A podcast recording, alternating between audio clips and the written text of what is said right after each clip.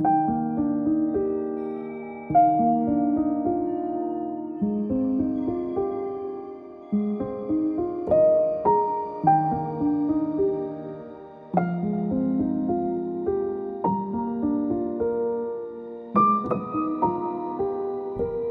家好，欢迎再回到琥珀时光，我是温佑君。今天我们还是呢，请吴泽琼老师再来给我们剖析一下上次提到。有观点跟事实的差异，其实我们跟孩子很多沟通上面的冲突，也就在于我们分不清楚什么是观点，什么是事实。就好比父母都觉得自己是呃正确的啊，那当然，那孩子就是错的啊，那这个没有沟通可能了啊，就就只有是跟非啊，然后对跟错。那那我觉得很多。成人吧，啊，就是也不一定是父母。其实大家会也是蛮困惑的啊，就是说，啊，这个世界难道没有是非对错？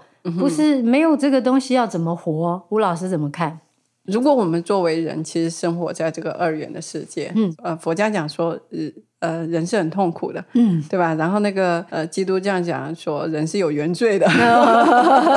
就如果我们不能跳出二元，那对立啊，我们就是痛苦的，嗯，我们就是原罪的。某种意义上来讲，对对，就是从宗教的讲法。但是我们今天不讲宗教，这个回到我们刚才讲的，到底我们在跟孩子的沟通过程当中，还是说在我们日常的生活沟通，我们如何去看待什么东西是观点，什么东西是事实？对。这个其实还是来自于我跟孩子沟通的一个东西，所以我觉得其实我们真的应该向孩子去学习。嗯，在我们家发生一个特别有意思的事情，就是我的两个小孩，他们相差五岁。这两个小孩呢，其实从呃易经去解剖他们出生当时的能量的时候，哦、一个是非常怕冷的，哦、一个是非常怕热的。哦、哎，对，就是。因为我们每一个人出生的时候，会有我们当时日月星辰的所有的那个能量的聚合。是的，所以每一个人，哪怕是说我同时生两个小孩，嗯、但是他们所获取到的日月星辰的能量不同，所以这接下来他所呈现的疾病也好，身体状态也好，包括他面对事情的情绪反应也好，都不一样。是，所以人人首先就要拿掉一个东西，就是。我是一个这么优秀的母亲，我一定会生出来一个小孩是比我更优秀的。你想错了，对吧？他他是宇宙的一个产物，不是你一个人的。某种意义上来讲，它不完全属于你，也不是是说它它绝对不属于你，是不是完全？对。那就在我们家就发生，因为他们俩现在睡在同一个房间，oh. 然后呢。就一个很怕热，一个很怕冷。是怕冷的小朋友就会说：“妈妈，我很冷，对我脚很冰，对我要开暖气。嗯”啊，另外一个说：“我都快热死了。”啊，你开暖气，我怎么我怎么睡觉？因为平时其实但凡有二胎的家庭，嗯、就是或者有多子女的家庭，嗯、通常家里面一定会经常孩子之间的争吵，然后父母不知道应该怎么办。对对对，对，就是你帮谁都不对。那这些东西其实。都是我们讲说，我们每一个人所持的观点不同，嗯、所以会有争执。嗯、所以那时候，嗯，我其实他们俩当时就吵了蛮久，就是别扭了很久，是就是那天晚上到底要不要开空调对 的事情。后面呢，我就用用热水袋，然后让姐姐去暖脚。对，因为就显然另外一个人是睡不着嘛，对对对对，因为太热。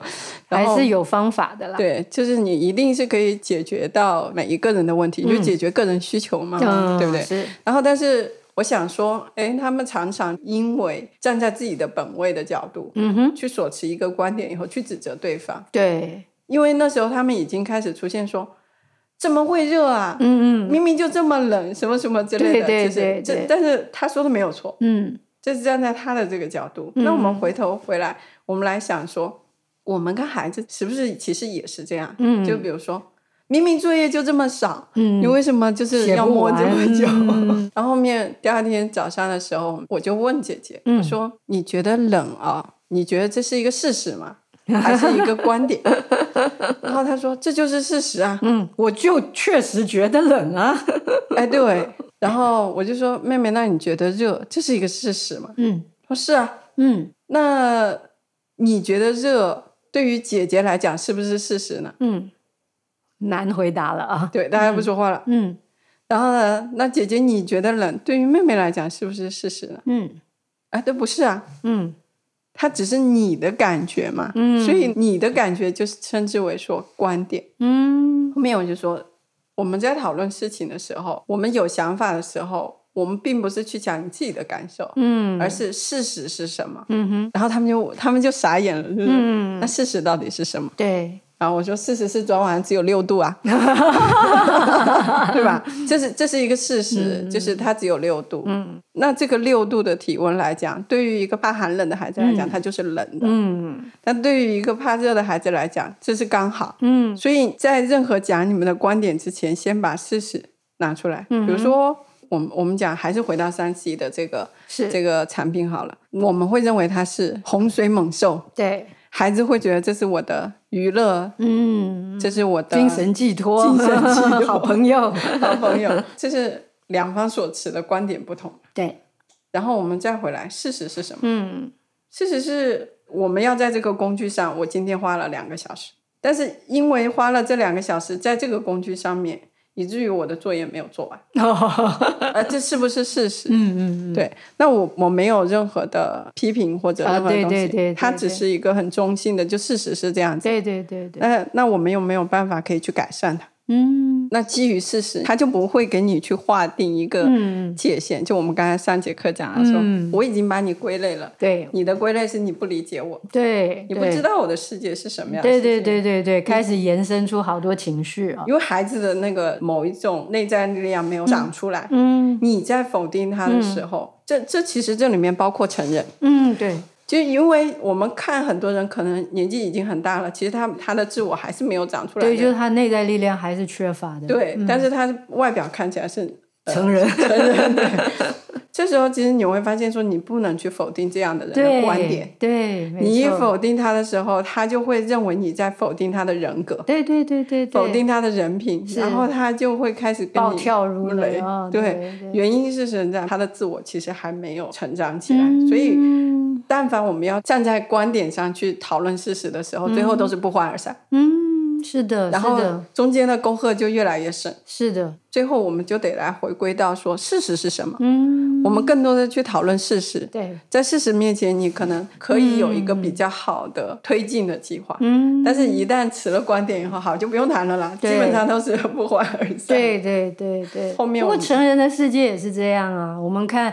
各种社会的现象啊，然后家庭里面也是如此，成人也是这样。为什么我才会常常跟我的学生讲说，你们应该很庆幸你们有小孩？嗯，因为在这个时代，如果我们没有孩子，嗯，某种意义上讲，我们已经停滞在上一个世纪了。说得好，对吗？嗯嗯，因为他们是新世纪的小孩，这两千年以后出出生的孩子，他们是二十一世纪的小孩，这一些小孩。我常常讲说，他们跟我们跟我们就不是一个物种。哦，我们在陪他们的成长的过程当中，是自我觉醒的一个过程。嗯哼，我才会觉得说，我其实很多时候上课的很多的灵感，其实来自于他们。所以，如果如果没有小孩，其实应该是一种遗憾。对的，就这个角度来说，那除非说你真的也开启自我觉醒的那条，然后与时俱进啊，因为孩子逼得你与时俱进，这样。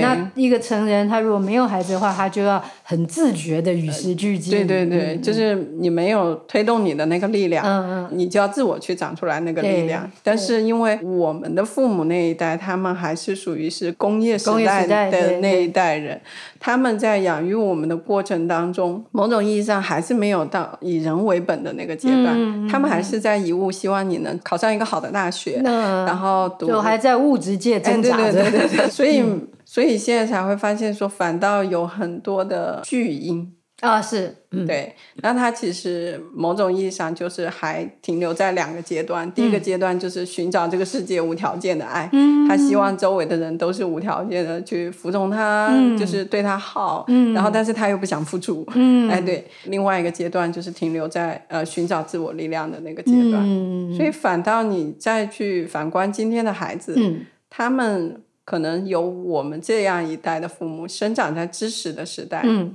往灵性进步的那个时代方向走，对，相对来说比上一代智慧一点点，嗯嗯嗯，所以呢，那还是会有给予的这个部分，而且经济条件更好的时候。我们能够呃陪伴孩子的时间会比上一代的父母多一些。对，特别是吴老师讲的这个陪伴啊，就啊、呃，我们可能可以观察到很多父母对于陪伴的实质内容是什么，这个东西可能还是需要学习的。啊、哎，对，对，所以也包括吴老师讲的这个能量。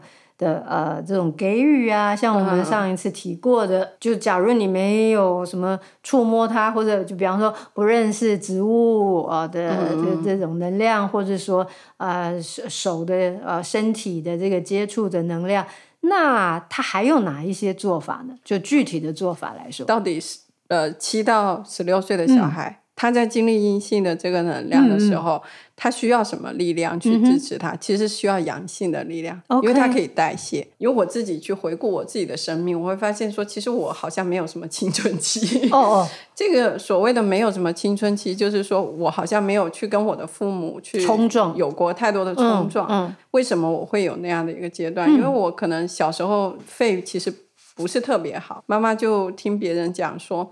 跑步可以锻炼一个小孩的这个肺活量，嗯，然后呢，他就让我每天早上就跑步，嗯，围着我们的那个社区，然后跑多少圈，嗯，结果到我读呃小学的时候，然后就被选上了体校，哦，所以呢，那体校因为我是田径队的，所以我有大量的时间都在训练，某种意义上讲，呃。物质基础决定上层建筑，是的，是啊，真的。那那我们身体是我们的物质基础啊，对，对。那那当时可能有大量的训练，就是在不断的呃运动的过程当中，嗯、而且我们的训练其实蛮苦的，因为我们是要去代表我们那个市去参加省里面的比赛的这样的一个组织。你你跑出这么高的成就出来了，对，就是无心插柳妈妈做的一件事情，哦、然后。因为我们训练就变得说，每天早上其实我六点半就要就已经要去跑步了，嗯、然后跑到差不多八点钟，然后上早自习。哦，就是六点半跑到八点，对，哇！但是那个跑是前面有，就是有暖身，就是有一个半小时的整个完全的运动的时间。OK，, okay 而且我们基本上都是五千米、一万米这样起跳的跑步。哇！对对对，然后你会发现说，你会消耗掉大量的能量。啊，某种意义上，对不对？你你很多东西就代谢出来了。哦、其实你会发现，说孩子他在前面七八年的时候，他成长的速度是很快的。对，所以从生命的能量来讲，嗯，他身体在生长的那个过程当中，他全力以赴在做一件事情，就长。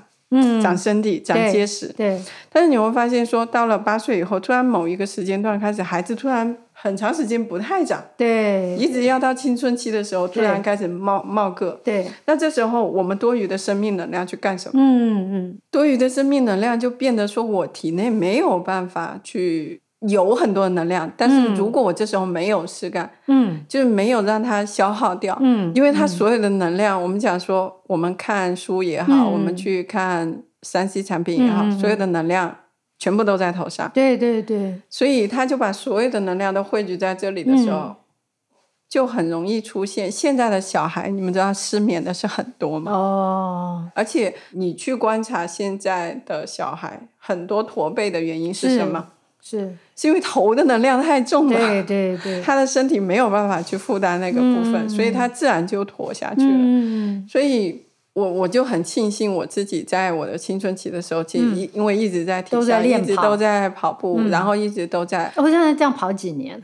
六七年，六七年，对，太幸运了。对对对，太幸运了。然后还有就是。因为我们的那种锻炼是在户外的，是。你每天早上迎接着第一缕的阳光，所以你你得到的滋养其实比普通的孩子多很多。嗯，所以以至于我未来在无论是在职场也好，无论是在我的生活和工作上，我的自我其实是很强的。嗯，就是我会非常清楚说，我知道我要什么，然后我怎么样去实现它。我可以分享一个小小的我的生命故事，就是我原来呃，就是我是在。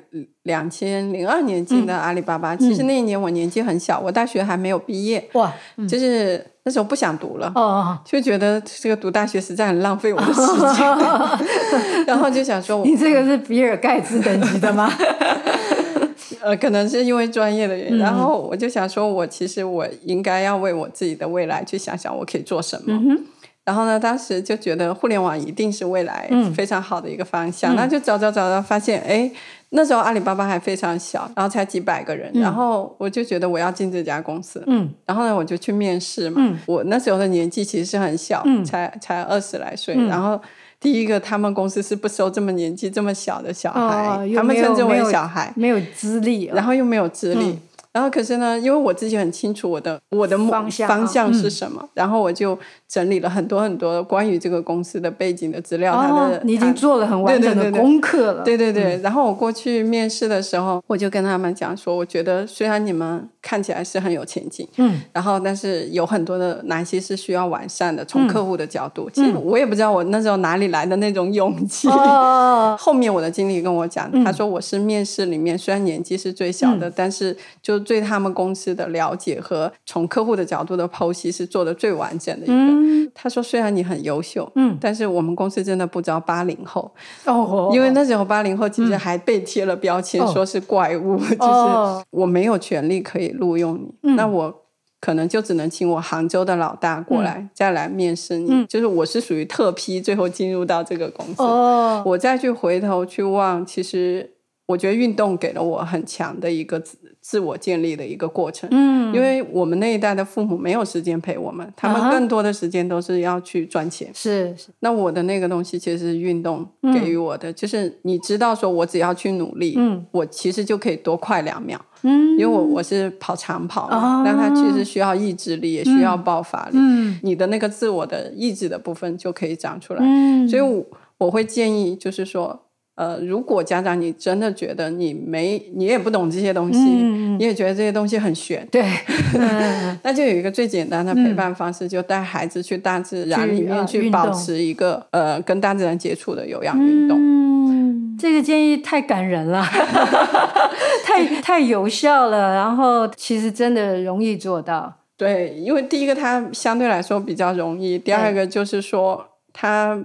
无论是从身体也好，还是说从心灵来讲也好，嗯、它都需要这个过程。真的，真的，嗯，我们人，呃，我觉得某种意义上来讲，现在的小孩都缺乏一个东西，叫意志力。嗯、对，因为我们那一代可能大家可能受到，比如说高考的那种。嗯嗯压迫，压迫，然后就觉得哇，意志力这种东西太可怕了，就会把会把人摧残的很很很那个的，很畸形或者什么之类的。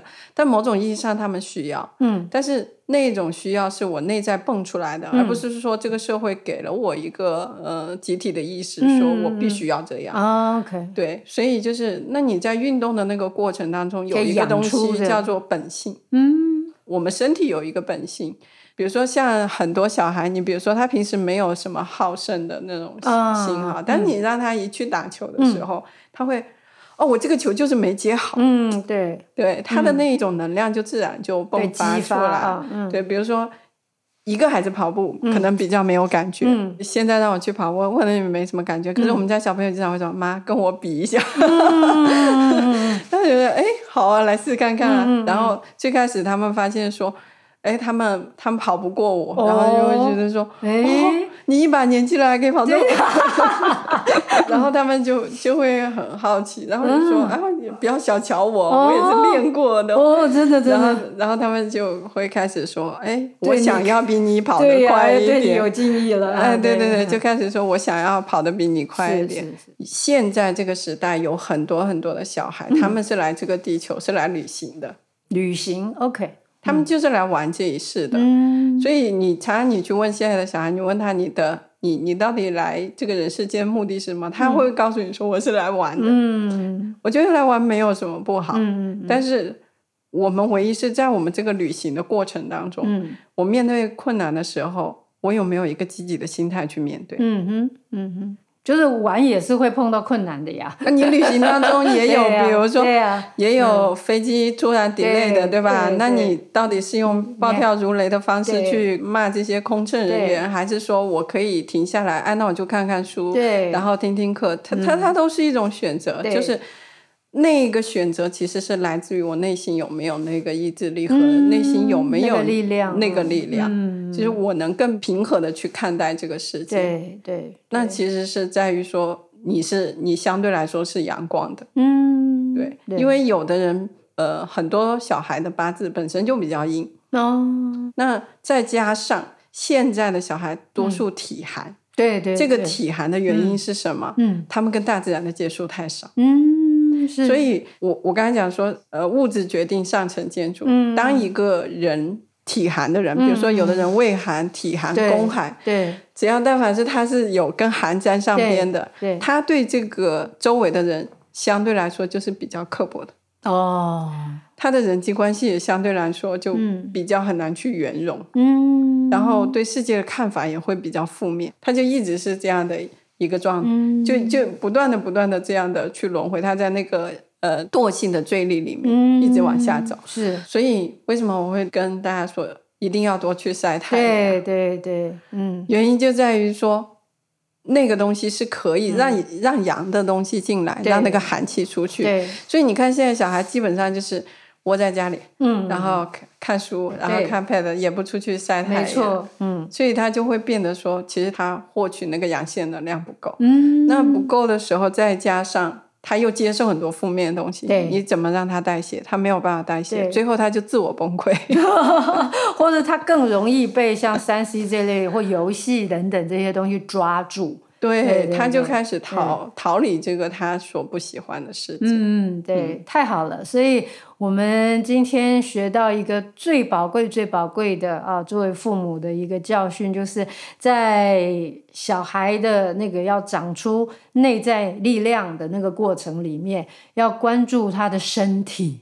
对，这个是大家都很忽略的。大家呃，当然，因为他们智力也开始发展了，当然他有这个呃能量的层面啊。可是能量也是跟在这个身体里面。那然后这个身体跟长高、跟长壮，然后还不是只是这个问题，更多的是阳的问题、阳气的问题。阳气要饱满，然后要更多户外的活动，然后要。更多跟大自然，然后跟太阳接触，然后这一点的话，应该是虽然他们开始有一些课业的压力，嗯、但其实呃，我知道有很多很厉害的孩子，他们还是固定的在保持运动啊，或者是说在呃一些呃睡眠也是时间也是充足的，嗯、反而他的学业表现是比较好的。对啊，所以把他的身体养好，那养好的。重点在于他要多接触阳光，然后多接触大自然，要等于就是说要养他的阳气 啊，然后他才有能力去带护养他的元阳这样子。对对对对，那么他就比较有办法抵抗，他比较不会这个陷溺在啊这这这这种漩涡里面阴暗角落。太好了，这个是我们今天学到最宝贵最宝贵的，其实对于我们大人也都是很有用的。啊，就是一个提醒，太好了，谢谢吴老师，谢 谢谢谢。